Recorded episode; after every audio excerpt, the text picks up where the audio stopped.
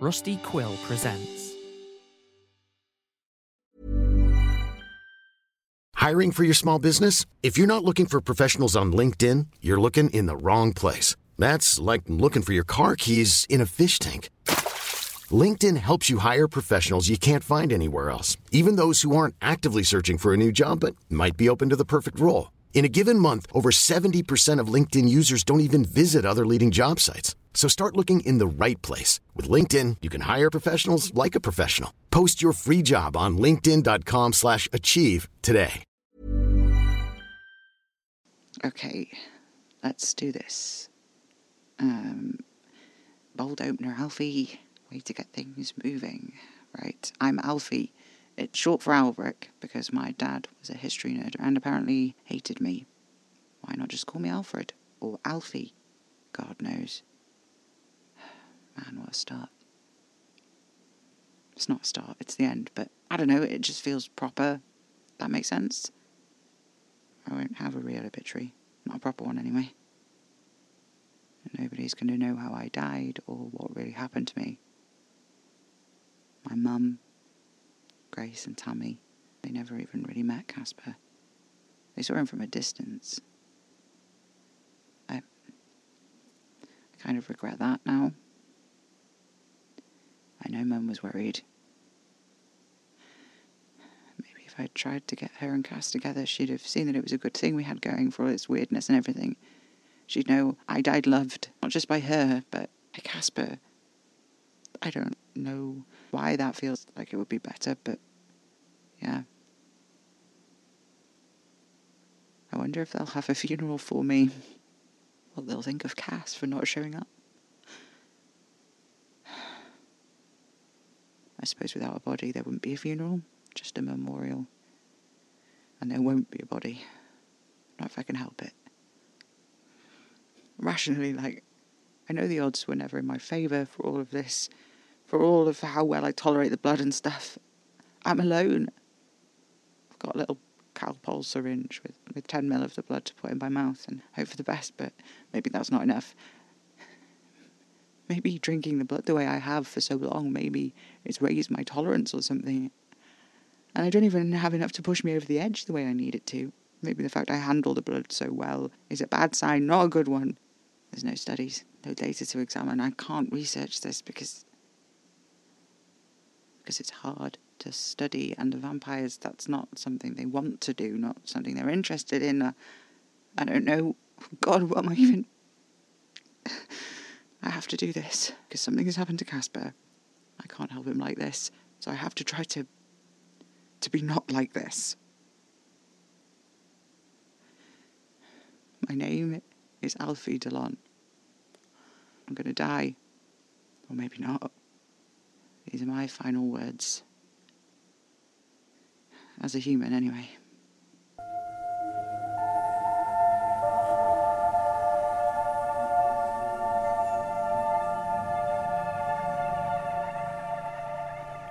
This is Not Quite Dead, episode 14 To Die or Not Quite Die.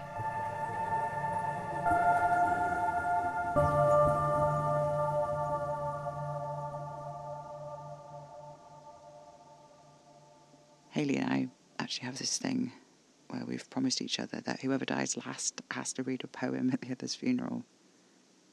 The specific poem is The Platonic Blow, which is technically anonymous, but really probably written by W.H. Auden.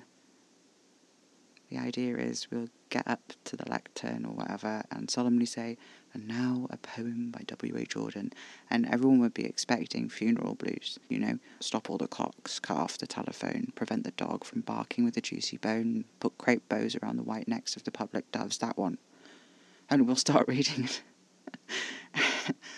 well, just in case you do actually end up at one of our funerals, I won't spoil it for you, but it'll be quite a shift in the mood. but I don't know. Mm, maybe there's something better I should pick, you know? Because funny as all of that is, I think my mum would want something nice. I trust her to pick something nice. Grace would help. Maybe Tammy will write something for me. She's really into poetry at the moment, I think. actually. That was a few months ago. She's still at that age, you know, where your passions change every fortnight. I just hope she's not back on the papier mache again. It's really sweet and everything, but I don't fancy getting sent off to the next life with a mushy sculpture of my own head, you know. I feel like I should have talked to Casper about this. That's what partners do, right? You know what each other wants at their funeral. Or at least you should. Mm. Actually, maybe that's a bit fucked considering I'm not like, I don't know, not even thought about marrying him or fantasized about the wedding. Is that fucked? Surely not. Everyone dies, even vampires. But not everyone gets married. Logically, it's got to be more important to know what poem your partner wants at their funeral than it is what your first dance song should be, right? yeah, that's that's a much sharper pain now. Yeah. yeah. The sixth and seventh rib on my right are very, very broken. I think my lung might be torn. It's uh, interesting to see the injuries beginning to manifest again. after after the half made things caught me down by the river Ouse, I I fell off the bridge into the stairs onto the flagstones. The half mades, two of them, bit me on the arm and inside of my leg. Places Casper had bitten days before. I guess they smelled enough like old blood that it attracted them. I don't know. Casper said he could taste the rot of their poison in me so strongly when he drank my blood to get it out that it made him sick. Bright red over both of us as I choked and collapsed my lung under my broken ribs. The side of my head was a mess, skin split, blood sticky in my hair and over my ear. It was scary enough for Cass to overpower the visceral drive to bite, to lick, and feed. He bit his own arm, dripped the blood into my mouth. What scared him the most of everything was how long it took from the first taste of vampire blood on my lips for me to come to life again and take his rest in my mouth. He was shaky, depleted from throwing up the poison, and I drank and drank so much it made him dizzy, made the feral beast that lived in his skin coil and shake, and still I didn't wake up. He had to pull away before I was fully conscious, or he'd have gone so far over the edge he wouldn't have been able to stop himself from killing me. But he did stop. He called an ambulance and waited with me as long as he could. He took my phone, my keys, my wallet out of my pocket, anything he thought might make it easier for the paramedics to tell who I was. He needed them not to know it was me for as long as possible, so they didn't call anyone I knew. Bloody mindedly, Casper resolved that he was going to save me, and that meant that none of my family could be asking awkward questions about my sudden, speedy recovery from the brink of death. He promised all of this to me, he said. He whispered it to me as I choked on air, unconscious, bleeding out on the flagstones. I don't remember. I don't remember anything after the fall until I woke up in Casper's car a few days later. To be honest, I don't even remember the fall itself or really the last few minutes before it happened, which is a blessing, I suppose. I remember running for the stairs away from the half made, which was dripping wet from the river. My shoes clanged on the iron steps, rust peeking through the cream paint, orange streaks like watered down blood running from where it joined with the old stone of the bridge. I was so close I could practically smell the tyres, and then I felt something close its wet fingers around my ankle. I was moving too fast to stop safely, and I slammed forwards, my face whacking hard against the steps. I could taste blood. My lips were warm and wet as my nose streamed with it, my teeth aching, loose in my bottom jaw. It didn't make sense. The half made was slower than me. It was too far behind to have caught me. I pushed myself upright, blearily, looking down, and I saw the first half made, the one that had been hunting me through the gardens. It hadn't stopped hunting me at all, but had followed another path, looping around to meet me here, where its nails bit into the flesh of my calf and its ragged mouth full of loose teeth flapped as it mashed its face between the bars of the staircase. Its other hand reached through the bars to grab a fistful of my t shirt, and I yanked it away. Pieces of its fingers stayed on the fabric. I kicked at the thing's face through the bars, hearing a sickening crunch, feeling its bones give under the heel of my shoe. My head spinning, my heart pounding, I got to my feet and hauled my way up the rest of the stairs. I got to the top, found the road mostly empty, but for a small figure heading my way from the centre of town. No helmet, dark hair streaming. Casper. Relief washed through me. Casper was here. Everything was going to be all right. I, I think that'd be nice, a nice last thought to have, really, and it is the last thing I remember. As he threw the bike out from underneath himself, he rolled across the tarmac like it was it was nothing. I think, you know, I think he was running towards me. I remember the early morning sun on his skin looked so beautiful, but I was worried it was going to hurt him more than anything. I, I remember, yeah, I remember relief, and then nothing. I was climbing up the stairs. The half made, face mashed. Its fingers, fleshless and desperate, grabbed my shoulders and yanked me backwards over the stone wall.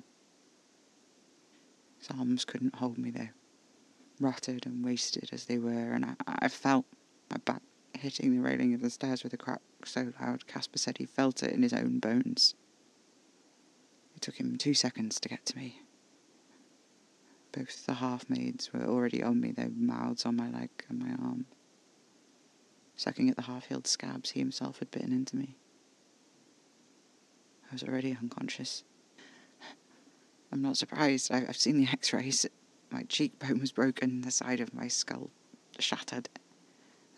Damage to my vertebrae fractured is, well, it feels inadequate as a description, really completely and totally fucked is a better way to describe what those bones look like. I um, I actually haven't been able to feel my legs for about eight hours. Even the last time I drank the blood, all that happened was my feet tingled for a little while. Fucking all this bullshit, all this. That weekend was so perfect, and there was stupid busy days afterwards, but I can't remember anything that happened in them. And I think maybe if, God, if the sight of them there thinking, thinking everything is going to be okay now because Casper is here, if that moment, if that was the last coherent thought in my brain, I didn't, I didn't have time to think or fight or suffer. It was just, fuck, fuck. It still doesn't make it. I don't. Still not what I wanted, I think, was to feel like. Uh, I don't know if it even makes sense. I, I guess I have been trying to get to this place in my head where I'm happy about it, where I feel satisfied that I've lived my life and, like, I don't know, I want a real at least. Do you know what I mean? That I'm reaching back into everything, and the truth is, I don't want to die. I don't, I do not want to be dead. I don't want this to be the end, and there is no way for me to sit here and make it work as that because, God, it's not like I wasn't happy. I was happy, deliriously happy at times. Not like I thought I was going to be famous or, or leave some significant mark on the world or go down in history or really anything except more of the same shit I've been doing my whole life. Maybe minus some of the pain of it, I, I don't know. But it was a good life, for fuck's sake. For the stupid hours I worked, the hell that being a nurse is, sometimes it was a good, good life, and I don't want it to end. It's shit. It's shit that this is it.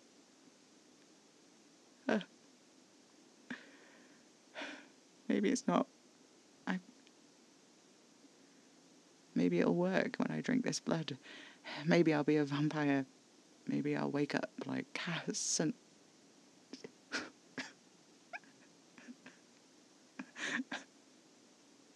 I want to lie and and say I just want him to be okay and that's all. I want that to be enough for me. But it's not.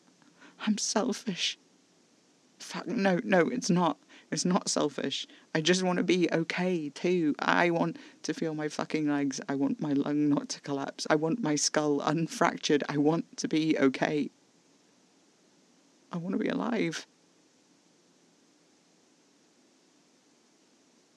and make it through the other side of whatever change this is in the best case scenario. Is that even going to apply to me then? Casper. I know Casper. I know he's a person. I know he loves and thinks and feels. Even if Cass could never explain it, even if there's no way anyone could, I wonder if that's what it's about. If that's the reason the vampires are being taken. In some ways, the change is huge, all encompassing. I've never experienced it or watched it happen to anyone else, but despite the fact that every cell in your body is altered, there are also ways in which becoming a vampire seems to change very little. Casper isn't human, but he can seem very human indeed, you know? In the moments where he wants to. Here's what I know. I know if I make it through the change, I'll be healed. I know I'll want to drink blood. I know the sun will hurt me and daylight will seem much brighter. I'll be able to see in the dark. I won't age and other physical processes will change. Some slowing down, like hair growth and fingernails, and others stopping entirely, like human digestion. The main issue with eating human food, Casper said, was that it woke up parts of his body which had been dormant for a long time, and that was painful. Would be worth it for the occasional French fancy, though, right? God, what am I doing? I hate how all this makes it sound like my life started when I met Cass, and yeah, sure, it's this moment in my life. There's before I met Casper, and there's afterwards. The before is where vampires were in stories and movies and didn't exist, and in the after, there are rotting, half made things that want me dead, and my boyfriend sometimes wants to eat me, and everything that sucked before, like my job and my brain, they still all suck. It's just that the net amount of people who want to eat me on a daily basis has increased 100%. Or maybe not. Maybe they always wanted to eat me. I fucking, I don't know. Is this what my obituary would be like? Alfie Delon. People wanted to eat him, both literally and figuratively. Sometimes in a sexy way. Fucking Jesus Christ. There's more to it than that, isn't there? I existed before I met Casper. I was a kid. I went to school in York. I grew up here. I was actually born in a military base in Germany, so there's that to bear in mind. My parents married youngish. My mum was very young, just 18, and my dad was 21. Mum had me a little less than a year after the wedding. I was an early baby, born at 27 weeks, small enough to fit in my dad's hand. This was 1990, so there was a very real chance I'd completely fucked being alive right from the beginning. Spent the first two months of my life in a plastic box. I got pneumonia and staph and even sepsis. Didn't even taste milk until I was six weeks old. One thing I've thought about a lot is what would have happened if Cass hadn't come to get me from the hospital if I died in that ICU full of tubes and wires like I had been for the first few weeks of my life. I wonder what that would have done to my mum. Working in A&E, I've seen a lot of shit. And one of the things that breaks me every time is people saying goodbye to what's essentially a corpse being forced to stay warm by machines. I imagine it feels more tangible somehow. But they're dead. There was so much swelling in my brain by the time I got to the hospital that there was no coming back from it. I had days, if not hours, to live, and Casper knew it as I lay there on the floor by the river. He sat beside me, holding my hand, feeling my feelings along with me, feeling them slip away into a muddled fuzz that didn't make any sense. I wasn't in pain, he could tell that at least. But before the ambulance arrived, he had to leave me. and for the first time in decades, as he walked down the river to where he dropped his bike, he thought about luring someone down an alleyway and draining them dry so he could meet me at the hospital and give me what I needed to pull through. Instead, he rode his bike home and showered, washing our blood off his skin. At that point, he said he was so desperate to feed that he could hear the heartbeat of every human within 500 yards as though he had his head pressed directly against their chest. He knew they would do whatever they could for me at the hospital, but my time was limited if he couldn't give me more of his blood. To do that, he needed to eat. I. I don't know what he did then. When I asked, he wouldn't look at me. The night after I nearly died, they did find more victims of the half mades, throats torn to shreds, bobbing their way down the Ouse. Almost as soon as they got me to the hospital, I was admitted to the ICU, which was a problem for a lot of reasons. Firstly, I was on a ventilator, which meant Casper couldn't easily feed me his blood the way that would make most sense. Secondly, they'd put me in an induced coma, and he wasn't sure how that would interact with the blood's effects on me. And lastly, because patients there are watched so closely, it would be hard for Casper to get in there at all. It was also only a matter of time before someone recognised who I was. With the swelling and the blood on my head, it wouldn't have been easy, but it was going to happen, and when it did, they'd call my mum, and it would make everything even more complicated. I spent a lot of time in and out of hospitals as a kid. I was always at the bottom of my percentiles, the littlest kid in my year, even though I was one of the oldest. I was forever sick with the flu and bronchitis, forever with some bone or other in a cast. By the time I hit my teens, though, I had stopped being especially snappable and my immune system finally seemed to properly grow in. But I've always found hospitals to be these points of safety and refuge. And from as soon as I was old enough to start thinking about what I wanted to do for a job, I knew I wanted to be a nurse. My dad, when he was still alive, he was always pushing for me to be a doctor, but I wasn't interested. Doctors breezed in and out and spoke to my parents, not to me. Nurses made me feel like I was welcome, that I was safe, that I could own my body despite what was happening to it. Mum says she considers it her greatest achievement in life that none of the three of us turned out like either her or dad, but I don't know. Mum's kind and thoughtful. So are Grace and Tammy. I hope I am too. And Dad. Well, Dad. He was a military man and he was good at his job, and so that meant he was away a lot. They didn't have Grace until he'd had taken extended leave of absence. He never discussed with me, or with Mum, or with anyone, as far as I know. By the time they had Tammy, things were rough with Dad think Mum kind of hoped that a new baby would have brought a little of the joy back into his life, but it didn't seem to help. There was always a lot of love in the house, but Dad was a kind of sad that made it hard to reach him. Sometimes we'd stay up late into the night and talk to each other, but he'd always stop short of actually being emotionally honest about anything. There's so much about his job and his life that he just couldn't speak about think he got used to not talking about things at all, to be honest. Officially, his death was an accident. He was hit by a car. Mum and I don't talk about it, but on the few occasions where we've almost managed it, there's this dark, horrible notion that maybe he walked into the road on purpose that day. But we'll never know.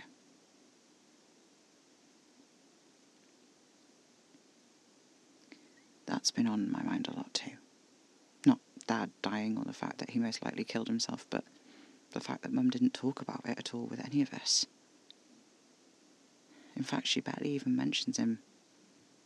But she has all his uniforms packed up in the spare room by the exercise bike, and the winter coats, and the cling film Christmas tree. If I die, that's what I'll be.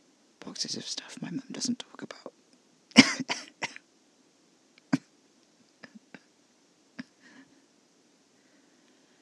So self centered. I'm dying either way, whether I drink the blood or not. I have to think about Cass.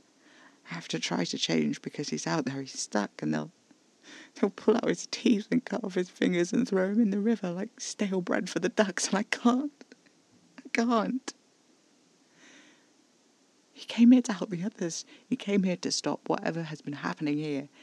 If I don't help him, maybe this carries on. Maybe they keep catching vampires and torturing them and making half mates and throwing them into the world to kill people.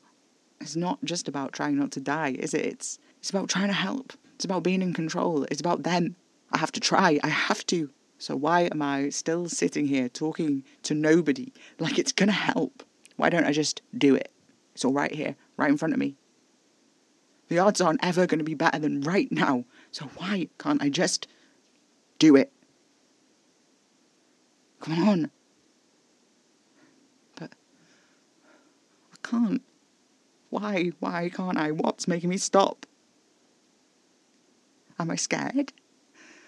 I'm More scared than of just just lying down and waiting for the effects of the blood to wear off and my brain starts to swell and I can't think anymore, really. More scared than I am of just straight up death. Actually, I'm not scared of dying. I just don't want to. Which leaves me with one option, doesn't it? Okay, so here's what's going to happen. I um, I have a video I found of me and Cass. It's here on my laptop. I'll put that on when I start. Maybe that's silly. I just. You should be here. And I need to help him, so. Yeah, I, I don't know. I'll play the video, and then I'm going to drink what's left of Cass's blood then I'll lie down with the syringe of the last measure of it in my mouth. And then I'll wait. Apparently it hurts, but I don't know how much or what it's like. Apparently there's thrashing, but I don't know how voluntary or what kind. I don't know if I'll be conscious. I don't know what it'll mean for the state of my injuries. I don't know. I just don't know.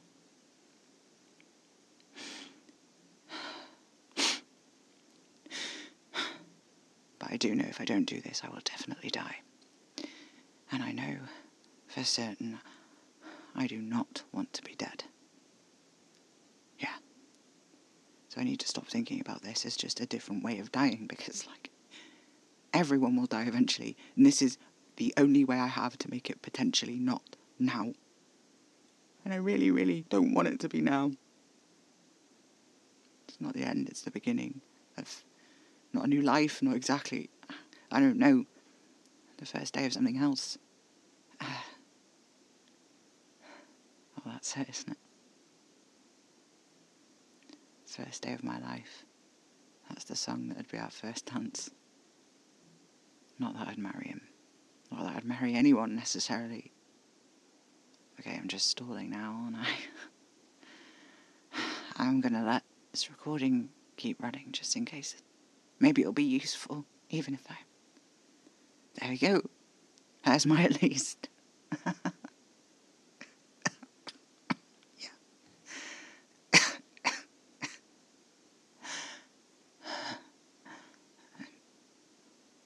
Wait. Wait. I, I, I, know, I know what poem I want to, um, Immortality by Mary Elizabeth Frye. Do not stand at my grave and weep, I am not there, I do not sleep. I am the thousand winds that blow, I am the diamond glints on snow. I am the sunlight on ripened grain, I am the gentle autumn rain. When you awake in the morning's hush, I am the swift, uplifting rush of quiet birds in circled flight. I am the soft stars that shine at night. Do not stand at my grave and cry. I am not there. I did not die. And I hope I really won't. Whoever you are, I, I, I did this willingly. This is my choice, alright? If I don't make it, I had to try. Okay? I'm sorry. And Cass, if it's you, I'm so glad you're okay, and I'm sorry. I love you. Be safe. I miss you.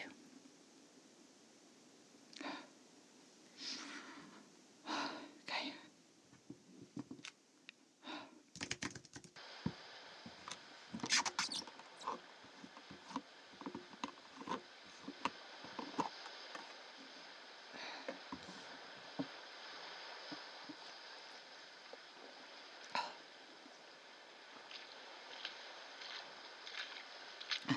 What are you doing? Doesn't it just look perfect right now? Oh my god. The way it's hitting the waves. I used to think it looked like there were diamonds in the water. Who needs fool's gold when just the water looks like this? Yeah. You're trying to take a picture. No, a video. I want to see the glitter. You won't be able to capture it, you know. It won't look right. No, I know. So put the phone down. I want this moment forever. To keep it. I don't want to forget. Then don't forget. You're not putting it down. No. I love you. You love Is that okay? More than okay. Good. That's good.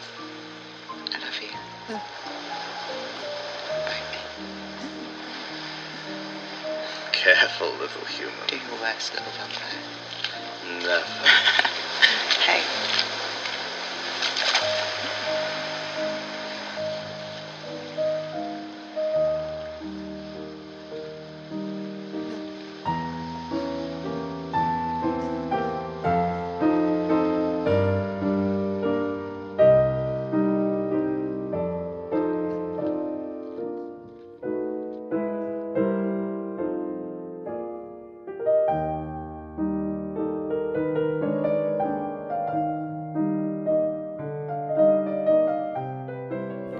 Quite Dead is written, performed, and edited by Eira Major under a Creative Commons 4.0 attribution license, featuring guest performances from Aaron Wolfe as Cass and Alex Peilober Richardson as Haley. Live, laugh, bite.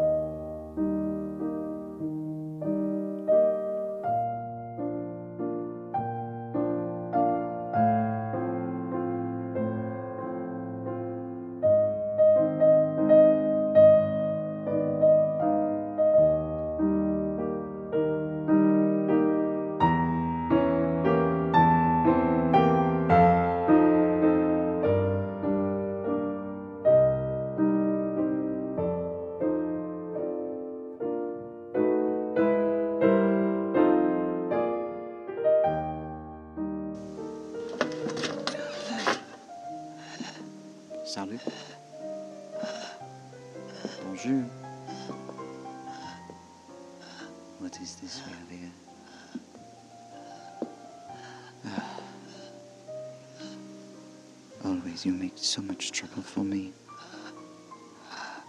What am I supposed to do? I cannot just leave him. Look at the state of him. You're going to be so furious at me for this.